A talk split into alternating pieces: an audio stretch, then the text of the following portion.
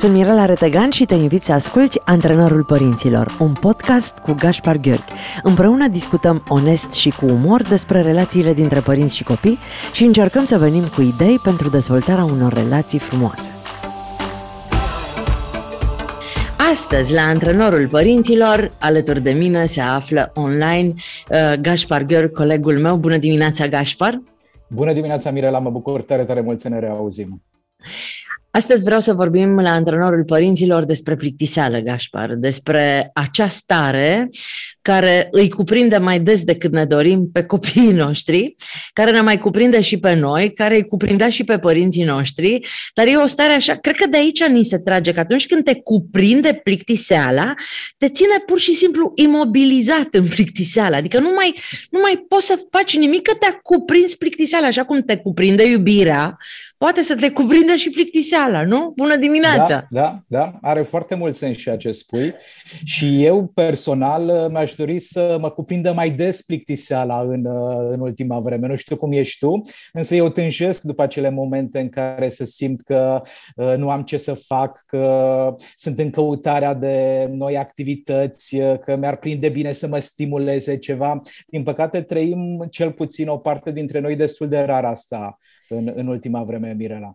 Ca să fiu foarte sinceră cu tine și să nu mă penalizeze cei care mă cunosc foarte bine, ca să fiu sinceră cu tine și cu toți ascultătorii, eu nu mă plictisesc niciodată.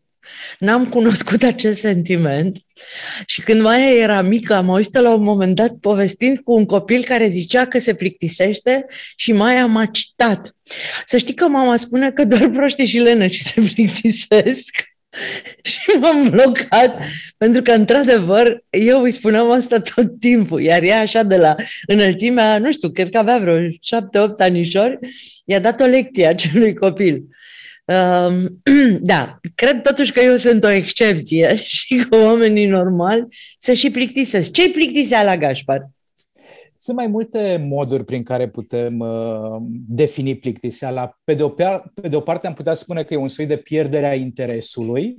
Nu mai găsesc uh, atracție, curiozitate față de activitățile obișnuite în care sunt implicat. Pe de altă parte, suntem plictisiți de regulă atunci când nu ne mai stimulează ceva, atunci când nu vedem sensul, rostul, atunci când parcă nu ne mai regăsim, nu ne mai recunoaștem în diferite activități, în rutina vieții de zi cu zi, în programul în care suntem implicați. Astea sunt cauzele, dar uh, cum arată un om plictisit? Cum, ce se întâmplă uh, la nivelul uh, mental al unui om plictisit? Exact așa cum am punctat, nu, nu-și găsește locul. Uh, nu vede sensul activităților în care se implică, nu are acces e la moleșit, energie, exact, nu are apatic. acces la energie pozitivă e, e cumva deconectată, am putea spune, de propria persoană, de ceilalți. De... Non-acțiune. Exact, exact, exact. Adică tăvălit pe canapea, trântit în fotoliu, cu telecomanda în mână, zapând de pe un canal pe altul, fără să te mai atragă nimic, asta poate să fie imaginea unui om plictisit. Exact, asta poate fi imaginea extremă a unui om plictisit, însă e bine de punctat faptul că până să ajungem la această stare extremă a plictiselii, mai există și alte etape. Plictiseala în care fi? facem de exemplu, facem o serie de lucruri, dar cumva nu ne simțim cu adevărat implicați în activitatea respectivă. Știu ce am de făcut în continuare, nu pierd vremea neapărat în fața televizorului sau cu telefonul în mână, dar nu reușesc să mă bucur de uh, conversațiile pe care le am, de jocurile pe care le fac, dacă, de exemplu, ne referim la copii cu ceilalți uh, semeni de-ai mei, adică cumva nu sunt prezent în activitatea în care mă implic. Hai să vorbim puțin despre momentele în care se plictisesc copiii. Uh, absolut toți uh, specialiștii în uh, educația celor mici spun că unul dintre cele mai importante lucruri care trebuie păstrate în viața copiilor este curiozitatea. Uh-huh. De a descoperi, de a face, de a înțelege, de a accede. Cum ajunge un copil să se plictisească sau ajunge un copil să se plictisească cu adevărat? Aici e foarte bine punctată întrebarea, Mirela, și e nevoie să punem un pic lucrurile în context și, într-adevăr, când se plictisește copilul meu, unde se plictisește copilul meu, pentru că sunt uneori situații în care copilul se plictisește când trebuie să stea cu minte la rând cu mama la supermarket. Sunt situații în care se plictisește atunci când trebuie să stea la masă, la prânz sau la cină cu părinții și uh, conversațiile sunt un pic prea complicate sau prea sofisticate. Sunt situații când copilul se plictisește atunci când mama îi spune sau tata îi spune așează-te la masa de birou pentru a-ți face temele. Și acestea sunt situații în care plictiseala, de fapt, e un soi de frustrare. Sunt forțat, sunt nevoit să mă implic într-o activitate care nu-mi place, care nu pot să-i fac față, pe care nu o pot gestiona și atunci uh, n-am niciun chef să mă implic în activitatea respectivă. Și e foarte important să facem diferența între acest gen de plictiseală și acea plictiseală în care copilașul efectiv a făcut o serie de lucruri, însă poate a obosit. Poate a obosit să aibă programul supraîncărcat, poate a obosit să participe la nenumărate meditații, la after school și așa mai departe și el efectiv are nevoie atunci să nu facă nimic. Antidotul cel mai bun pentru copleșală e să nu facem nimic atunci când ne simțim copleșiți. Însă dacă la baza plictiselii se află dificultatea de a gestiona o situație, de exemplu, nu știu să învăț la matematică sau nu știu să învăț la limba franceză și pare că sunt plictisit, dar acolo nu e vorba de faptul că am obosit, ci efectiv nu am instrumentele necesare pentru a face față experienței respective. Este minunat că ai spus asta, pentru că încercăm să ne imaginăm două filme la care ne uităm împreună cu copilul. Unul în care el este extrem de implicat și concentrat și conectat și unul în care cască, uh, adorme, uh, se foiește.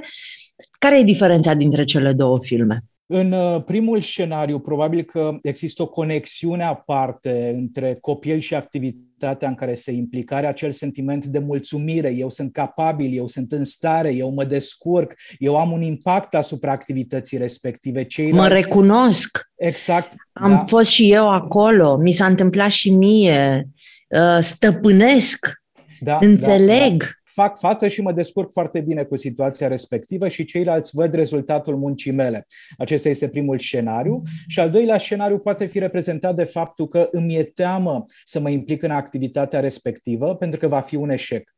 Îmi e teamă pentru că rezultatul va fi din nou negativ. Îmi e teamă pentru că ceilalți vor vedea cât sunt de incapabil, că nu mă descurc, că nu sunt în stare, că sunt un prost, apropo de unele etichete pe care le folosim din când în când.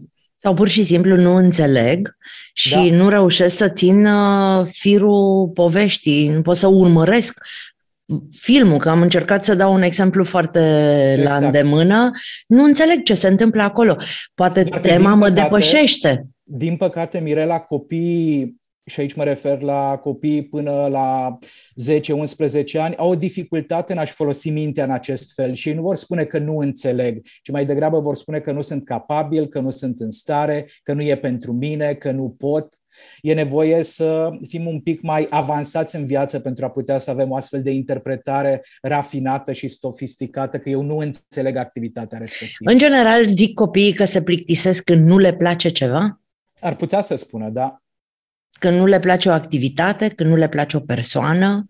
Nu mă duc la bunica pentru că mă plictisesc la bunica, pentru că bunica nu uh, îmi dă nimic interesant de făcut sau nu, nu mă provoacă în niciun fel pentru sau nu mă regulă, lasă să mă desfășor.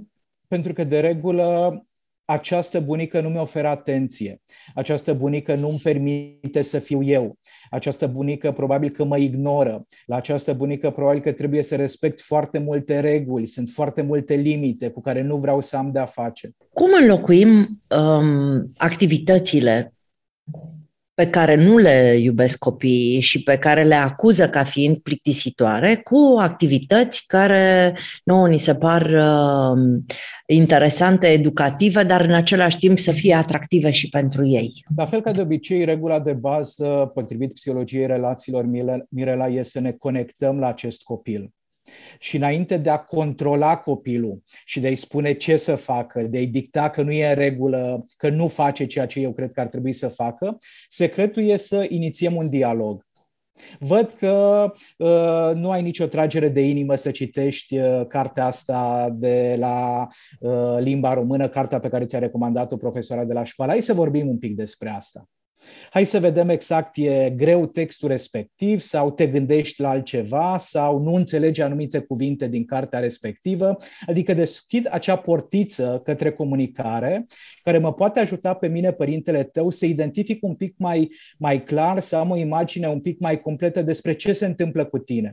În momentul în care eu vin doar și îți spun, Mirela, ar trebui să faci asta și asta, nu e în regulă că nu citești. Mirela, iar pierzi vremea, iar ești cu ochii pe tavan. Iartă-mă, Gașpar, iar iartă-mă, nu mai fac, iartă-mă. Exact asta e reacția copilului, cumva intră în defensivă și atunci probabil că va pune mâna pe carte, însă nu va citi cu mare drag, nu se va implica cu toată inima în activitatea respectivă. De aceea este atât de important înainte de toate să creăm acest spațiu psihologic în care să ne conectăm cu copilul și să înțelegem felul în care el se raportează față de lume.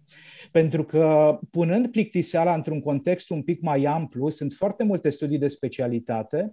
Care ne arată că, de fapt, plictiseala este o dovadă de sănătate mentală. Avem nevoie să ne plictisim din când în când, pentru că atunci când ajungem în acest moment al vieții, ne putem reinventa, ne putem da seama ce lipsește din viața noastră, putem conștientiza care sunt activitățile în care am vrea să ne implicăm. Un părinte care vede că preadolescentul e plictisit, că adolescentul e plictisit, ar putea să-l susțină pe acest copil punctându-i care sunt posibilele activități pe termen scurt sau pe termen lung în care se poate implica.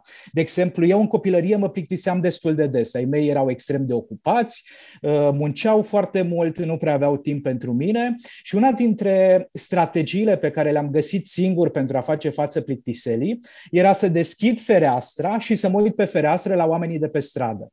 Iar dacă e să fiu acum foarte sincer cu mine, realizez că de fapt asta m-a ghidat un pic spre profesia de psihoterapeut. Pentru că ce fac eu zi de zi? Mă uit la oameni, da. la poveștile oamenilor, la comportamentele oamenilor. Deci sunt și o serie de uh, foloase, o serie de lucruri pozitive care pot rezulta dintr-un moment de plictiseală și ne putem reinventa efectiv noi pe noi.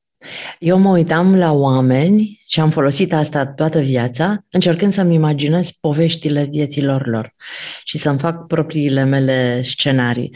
Mă gândeam acum, în timp ce uh, povesteai tu, că m-am întâlnit foarte des în activitatea mea, uh, în workshopurile în care m-am întâlnit cu părinții, în spectacolele Zurli, m-am întâlnit cu situația în care părinții uh, pun uh, niște provocări foarte, um, foarte ridicate ca ștachetă pentru copiii lor. Și uh, mereu le spun, tu știi că eu am scris patru cărți cu jocuri de jucat primăvara, vara, toamna, iarna, am sute de jocuri pe care le-am inventat sau le-am reinventat pe cele pe care le știam și mereu le spun părinților că există această nevoie a noastră de a educa și, și când ne jucăm vrem să educăm copilul și când uh, uh, ne distrăm vrem să învețe ceva de acolo și de multe ori uh, pentru copil nu e fan deloc pentru că este foarte greu ceea ce îi cerem noi să facă. Eu am uh, inventat jocurile de jucat în trafic cu Maia pentru că stăteam când era mică și o duceam la grădiniță cam două ore uh, în fiecare zi în trafic. Și pentru că mi-am dat seama că, dincolo de cum am fost la grădiniță, bine, nu voi primi un alt răspuns și că ea va sta în mașină timp de o oră și se va plictisi pentru că eu nu i-am dat uh, telefoane sau alte chestii pe care să le folosească în mașină, am început să mă joc cu ea. Dacă jocul este unul pe care ea îl înțelege foarte bine, copilul îl înțelege foarte bine și uh, îl cunoaște, nu se va plictisi niciodată. Se va juca din nou și din nou și din nou. Dacă îi dai ceva foarte greu și nici nu ai răbdare să îl explici în așa fel încât el să înțeleagă ce are de făcut, se va plictisi foarte repede și uh, va cere altceva.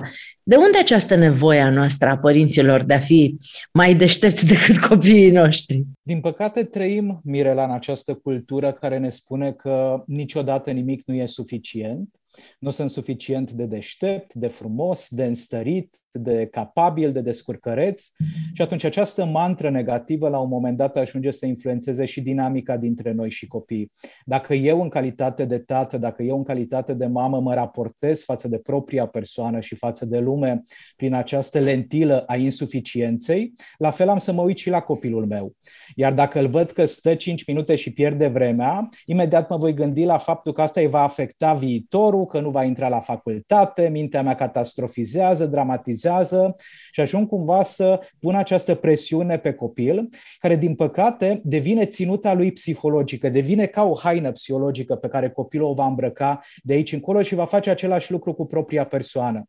Și nu știu să existe, Mirela, nefericire mai mare în viața unui om decât această credință că nu sunt suficient. Pentru că în momentul în care mă uit prin această lentilă la propria persoană, nu văd frumusețea mea, nu văd resursele mele, nu văd calitățile mele, mă uit de fiecare dată la ce lipsește. Iar viața umană este creată în așa fel încât să lipsească de fiecare dată ceva din ea. Și dacă mă voi uita tot timpul la minusuri, acestea vor crește. Dacă însă reușesc să fac o schimbare și să cultiv această suficiență în viața mea, da, probabil că n-a citit toată cartea copilul, da, știu foarte clar că nu e ușor să citească și azi a citit două pagini. E minunat, e extraordinar, e suficient. Pentru și cum facem, Gașpar? Ne, ne axăm pe lucrurile uh, pe care el știe, ok, poate că el nu este pasionat de lectură și ne vine greu să citim două pagini, dar sunt adulți care n-au mai citit două pagini în fiecare zi de foarte mulți ani. În schimb, s-ar putea să fie un copil foarte bun la sport. Și atunci încercăm să uh, îi uh, construim respectul de sine din ceea ce știe să facă el cel mai bine și întreținem și părțile care, pentru care nu are niște abilități foarte mari, dar uh, nu le lăsăm să, să, să moară și le ținem cumva vii cu susținere, cu ajutor? Cred că fiecare copil are, exact așa cum ai punctat, o activitate, două, trei la care se descurcă foarte bine și are activități unde are nevoie de mai multă susținere din partea noastră. Încrederea în propria persoană, din punctul meu de vedere, și o construiește din ambele. Dacă eu sunt foarte bun la sport și îmi folosesc foarte bine corpul, dar nu stau la fel de bine la capitolul citire și lectură, ce ar fi dacă mama sau tata m-ar încuraja să citesc despre sportivi?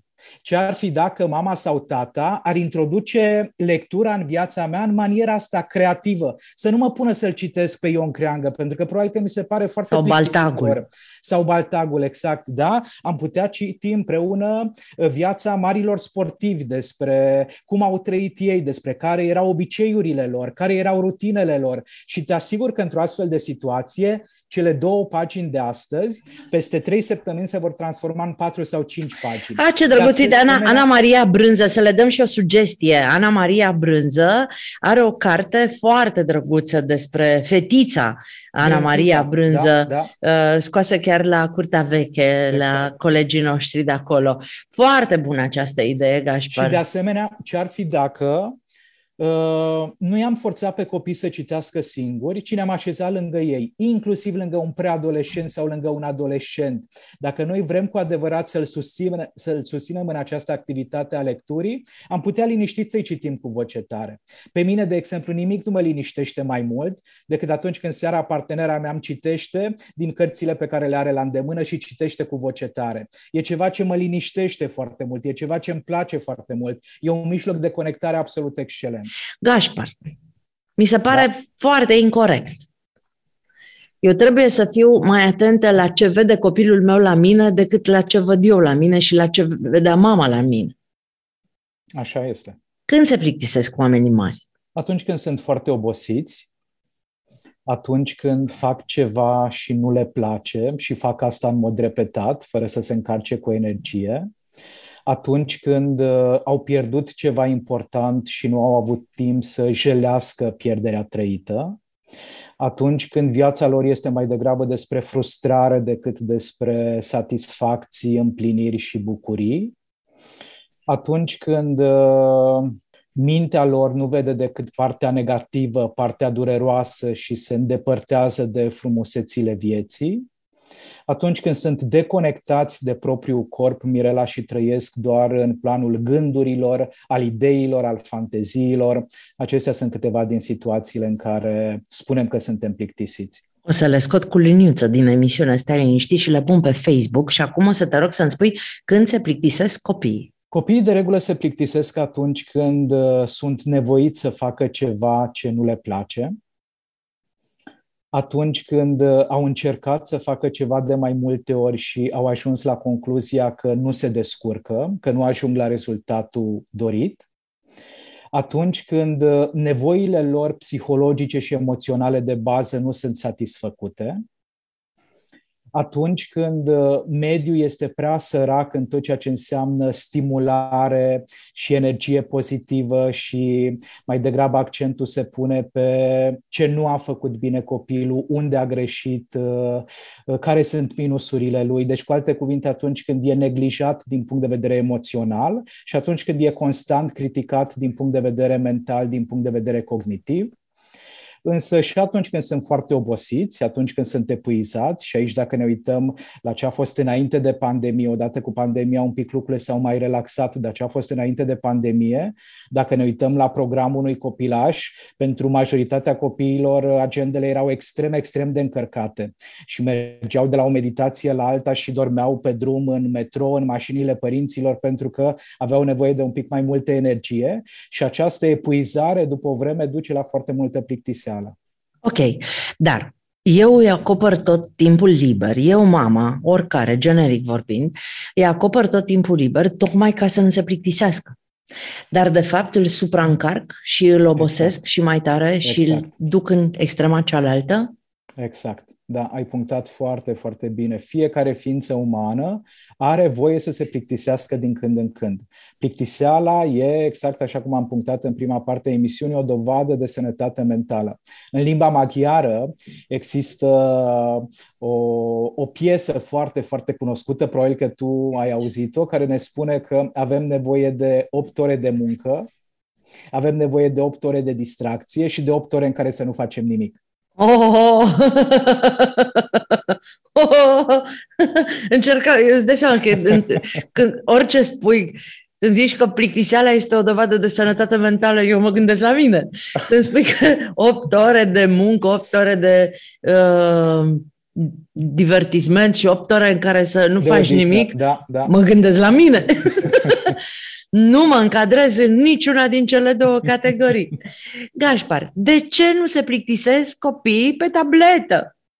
De ce pot să stea ore întregi la telefon, cu ochii în telefon și ei nu se plictisesc?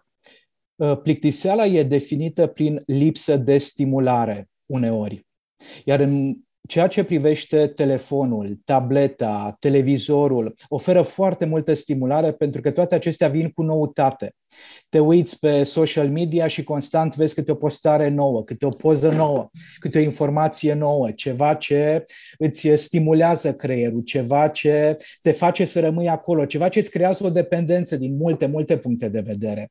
Însă, din păcate, viața, temele, școala, uh, conversațiile cu părinții nu au această putere de noutate, Mirela. Nu ne pot stimula atât de puternic încât constant creierul nostru să fie bombardat cu noi culori, noi cuvinte, noi imagini, noi informații, noi date, noi cunoștințe. Eu le spun tot timpul părinților când mă întreabă de ce copilul uh, preferă tableta uh, mamei, le spun că tableta îi chiar răspunde, știi? Că există niște butoane și aplicațiile alea sunt făcute într-un fel în care copilul are o relație cu tableta.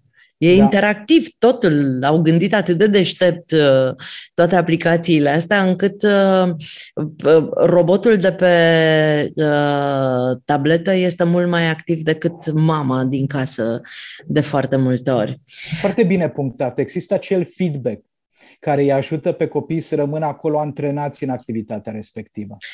Ce înseamnă pentru copii lipsa unor scopuri? Și îți povesteam puțin mai devreme că vreau să uh, gândesc uh, centru Zurli pentru copiii ucrainieni, gândindu-mă la acești copii care se află în tranzit în România și care uh, trăiesc o săptămână, două săptămâni, trei săptămâni în familii sau în diverse locuri în care ei sunt cazați și nu au nicio activitate, dar nicio activitate, niciun scop nu există un motiv pentru care ei se trezesc dimineața să facă un anume lucru. Aș pune lucrurile un pic în context, Mirela, și raportându-ne la condițiile de viață ale acestor copii care au fost nevoiți să renunțe la casa lor, la jucăriile lor, la camera lor, la pătuțul lor, la familia lor, la grădinița lor, la școala lor, la tăticul lor și să fie aduși într-un alt context, e asemenea situației în care iei un animăluț din um, habitatul lui, din mediul lui și îl duci într-un loc în care tu spui că e în siguranță, dar el nu-și găsește locul acolo.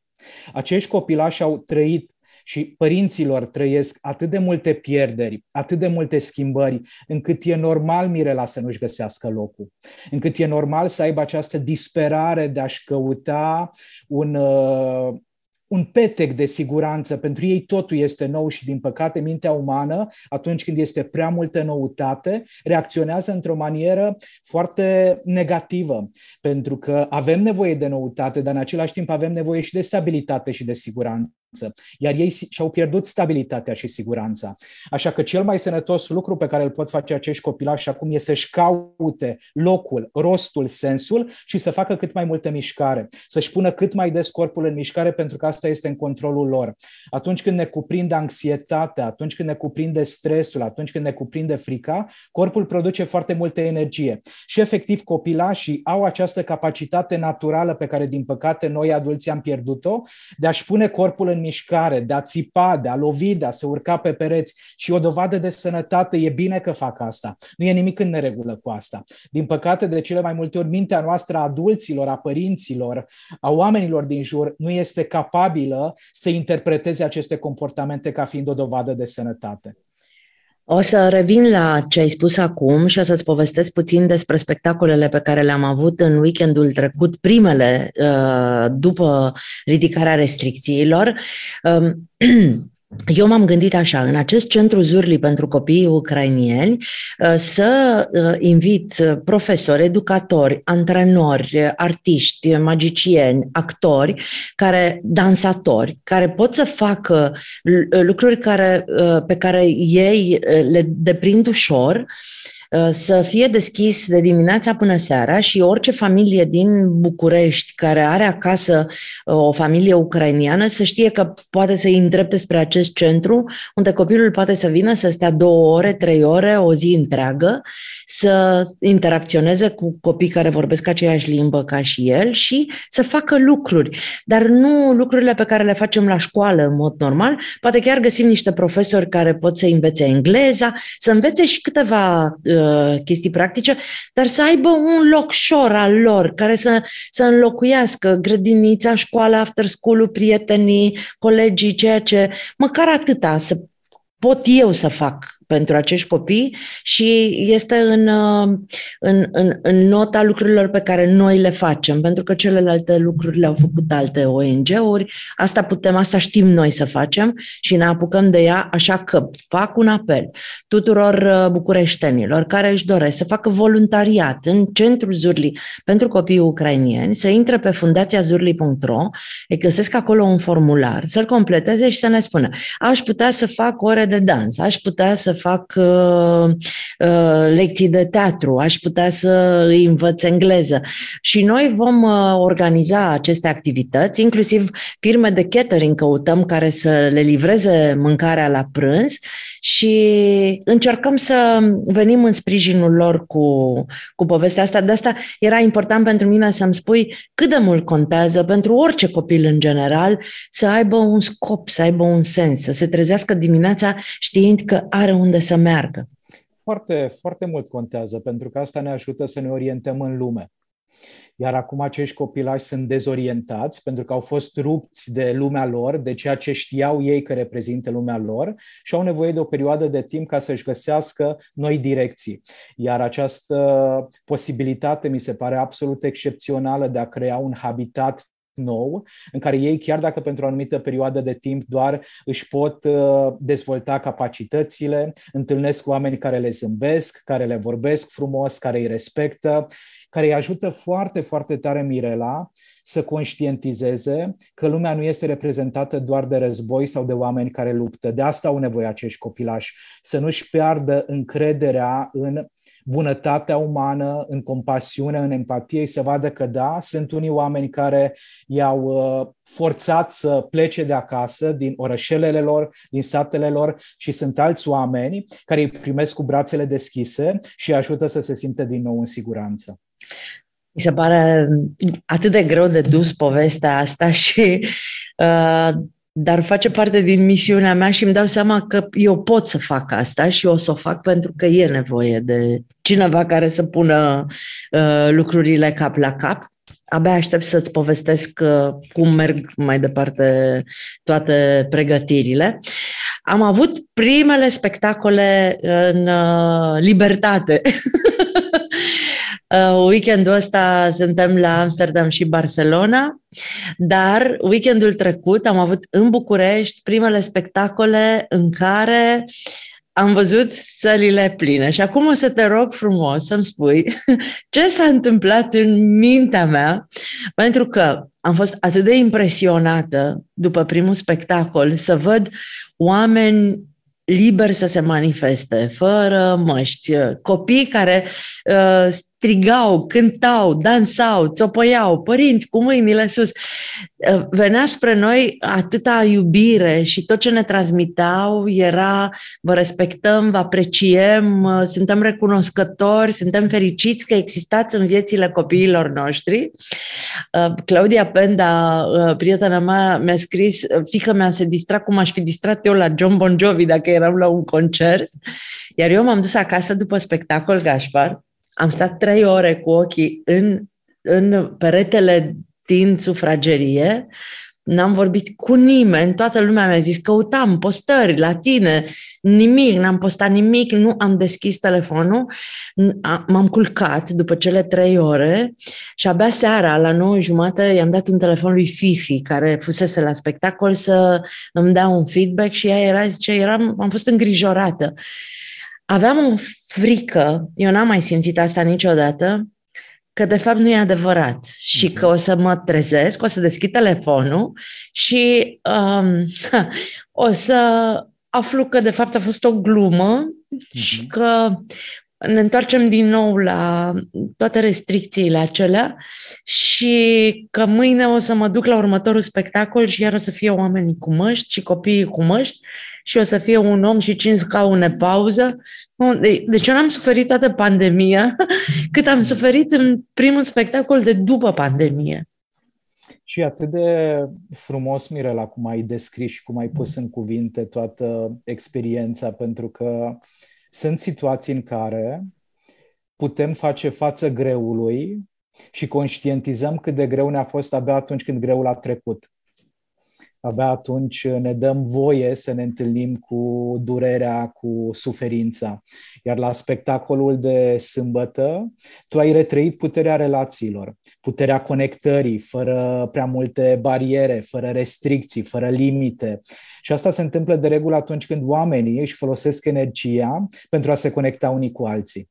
Atunci când își folosesc energia pentru a celebra frumusețea vieții, muzica, umanitatea. Iar după ce s-a încheiat spectacolul respectiv, mintea ta a avut nevoie de acele trei ore, Mirela, pentru a procesa. Ăsta e termenul pe care îl folosim în psihologie. Mintea umană are nevoie să proceseze și experiențele pozitive și experiențele negative. Și pentru a procesa și mai bine tot ceea ce ni se întâmplă, somnul e una dintre activitățile cele mai importante. și după deci... aceea putem reveni la viață uh, reorientându-ne într-o manieră care să fie un pic mai ușoară ușoară pentru noi. Înseamnă că am acționat ca la carte, din ce îmi spui tu. Exact, exact. Da, mi se pare... Po, Mi se pare fantastic uh, nevoia oamenilor de a de a fi împreună și de a, de a... E atât de frumos ce se întâmplă acum la revenirea la această normalitate. Noi am anunțat uh, o premieră pentru 3 martie. Într-o oră a fost sold out primul spectacol din București. Trei spectacole în București pentru 3 aprilie sunt sold out toate în câte o oră și de weekendul celălalt, al la weekend din aprilie, plecăm în țară. Mergem la mm. Focșani, la Constanța, la Brașov, la Iași, la Cluj. Abia aștept. Mi-am, mi-am pus așa un target. Mi-am dat seama că în România există 4 milioane 300 de mii de copii între 0 și 18 ani, adică fix zurlie de 16 ani au cam ar cam trebui tot să treacă. Noi am reușit să ne întâlnim cu câteva sute de mii și mi-am, mi-am pus așa un target ca orice copil din România, măcar o dată în viață, să vină la un spectacol cu Gașca Zurli, să se întâlnească cu Gașca Zurli și vreau să recuperez ăștia doi ani care ne-au ținut departe de ei. Mulțumesc, Gașpar! Cu mare, mare drag. Pentru că uh, mă ajuți și pe mine să înțeleg niște lucruri cu care sigur se întâlnesc și ascultătorii noștri și uh, se regăsesc. Spune-mi când te-ai plictisit ultima oară? Grea întrebare. uh, și recunosc că sunt în acel uh, punct al vieții mele în care e nevoie să-mi trec în agenda timp în care să nu faci nimic. Vezi că mie mi-a zis uh, un psiholog celebru, așa, îl cunosc așa, eu personal, da, că da. plictiseala este un semn de sănătate emoțională exact, și exact, psihică. Exact, și dacă exact. tu trebuie să treci în agenda, să te programezi, să te plictisești, cred că ar trebui să vorbești cu psihologul ăsta. Da, pentru că are, are dreptate psihologul ăsta. Face sens ce zice psihologul, exact. nu? Da, da, are, are sens. Uh, Însă, efectiv, uh, Mirela, am ajuns în acel punct în care, din când în când, cel puțin o dată pe săptămână, îmi las câte o dimineață liberă, câte o seară liberă, în care să pierd vremea. În care să fac ceea ce îmi spune sufletul, să uh, mă uit pe fereastră, să le nevesc în pat, să fac o baie, să uh, butonez aiurea telecomanda televizorului, Stop. să citesc ceva Stop. ce n-aș citi de altfel. Stop! Între a nu face nimic și a fi plictisit e o diferență? Depinde cum definim acesta nu face nimic. Uh, dacă Dar ce fac... ziceai tu acum? Nu fac nimic din ce ar, în, în, ar mintea, trebui. în mintea mea, exact, exact, foarte bine ai punctat, Mirela, în mintea mea nu face nimic, înseamnă a face ceva ce nu trebuie. Ce nu-i musai. Exact, ceva ce nu arde, ceva ce nu mă forțează nimeni să fac asta. Adică nu, nu trebuie să fac tot ce pot, ci chiar pot să fac doar ceea ce vreau. 8 ore de muncă, 8 ore de distracție, 8 ore de relaxare. Asta ar fi formula sănătoasă. Aceasta este o informație care nu trebuie să ajungă niciodată la echipa Zurli. niciodată, niciodată, niciodată cei care ascultați această emisiune să nu transmiteți această informație către angajații mei. Gașpar, mulțumesc tare mult. Trebuie să punem o întrebare și să-i trimitem pe oameni către Facebook-ul Zurli. Când s-au plictisit ultima oară? Hai să vedem că e cel mai simplu, nu? Exact, da. Și le dăm și câte o carte. Eu le dau astăzi aici, acum, în continuare, până le intră în cap. Că e astăzi aici, acum, indiferent, că te plictisești, că nu faci nimic, că faci ceva, că faci ceva wow sau faci ceva mic, nu contează.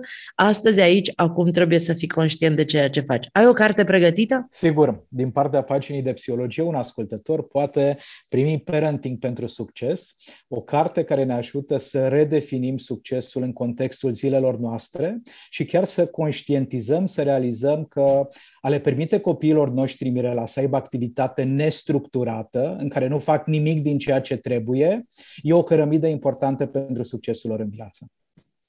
Minunat. Abia aștept să văd cine câștigă această carte și ne dai și o provocare pentru ziua următoare? Absolut. Pentru săptămâna următoare.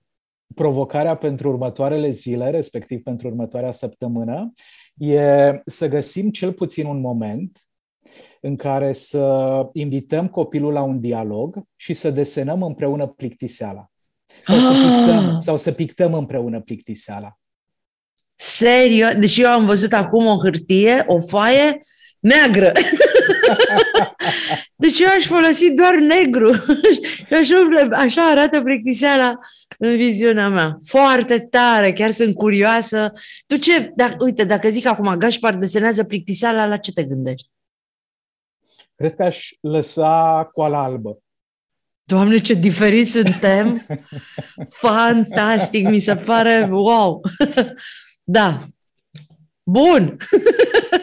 De remeniung! mulțumesc frumos, Gașpar! Mulțumesc și eu, duminică frumoasă! Eu sunt Mirela Retegan și vă mulțumesc din toată inima că duminică de duminică sunteți aici alături de mine și de Gașpar Gheor, colegul și prietenul meu. Ne vedem săptămâna viitoare. Până atunci, intrați pe Facebook la Antrenorul Părinților și răspundeți la întrebarea când v-ați plictisit ultima oară, iar provocarea lui Gașpar pentru săptămâna care vine este să desenați împreună cu copilul cum arată plictiseala. O duminică minunată, vă salut, vă îmbrățișez și abia aștept să ne vedem la spectacolele Găștizurli oriunde în lume.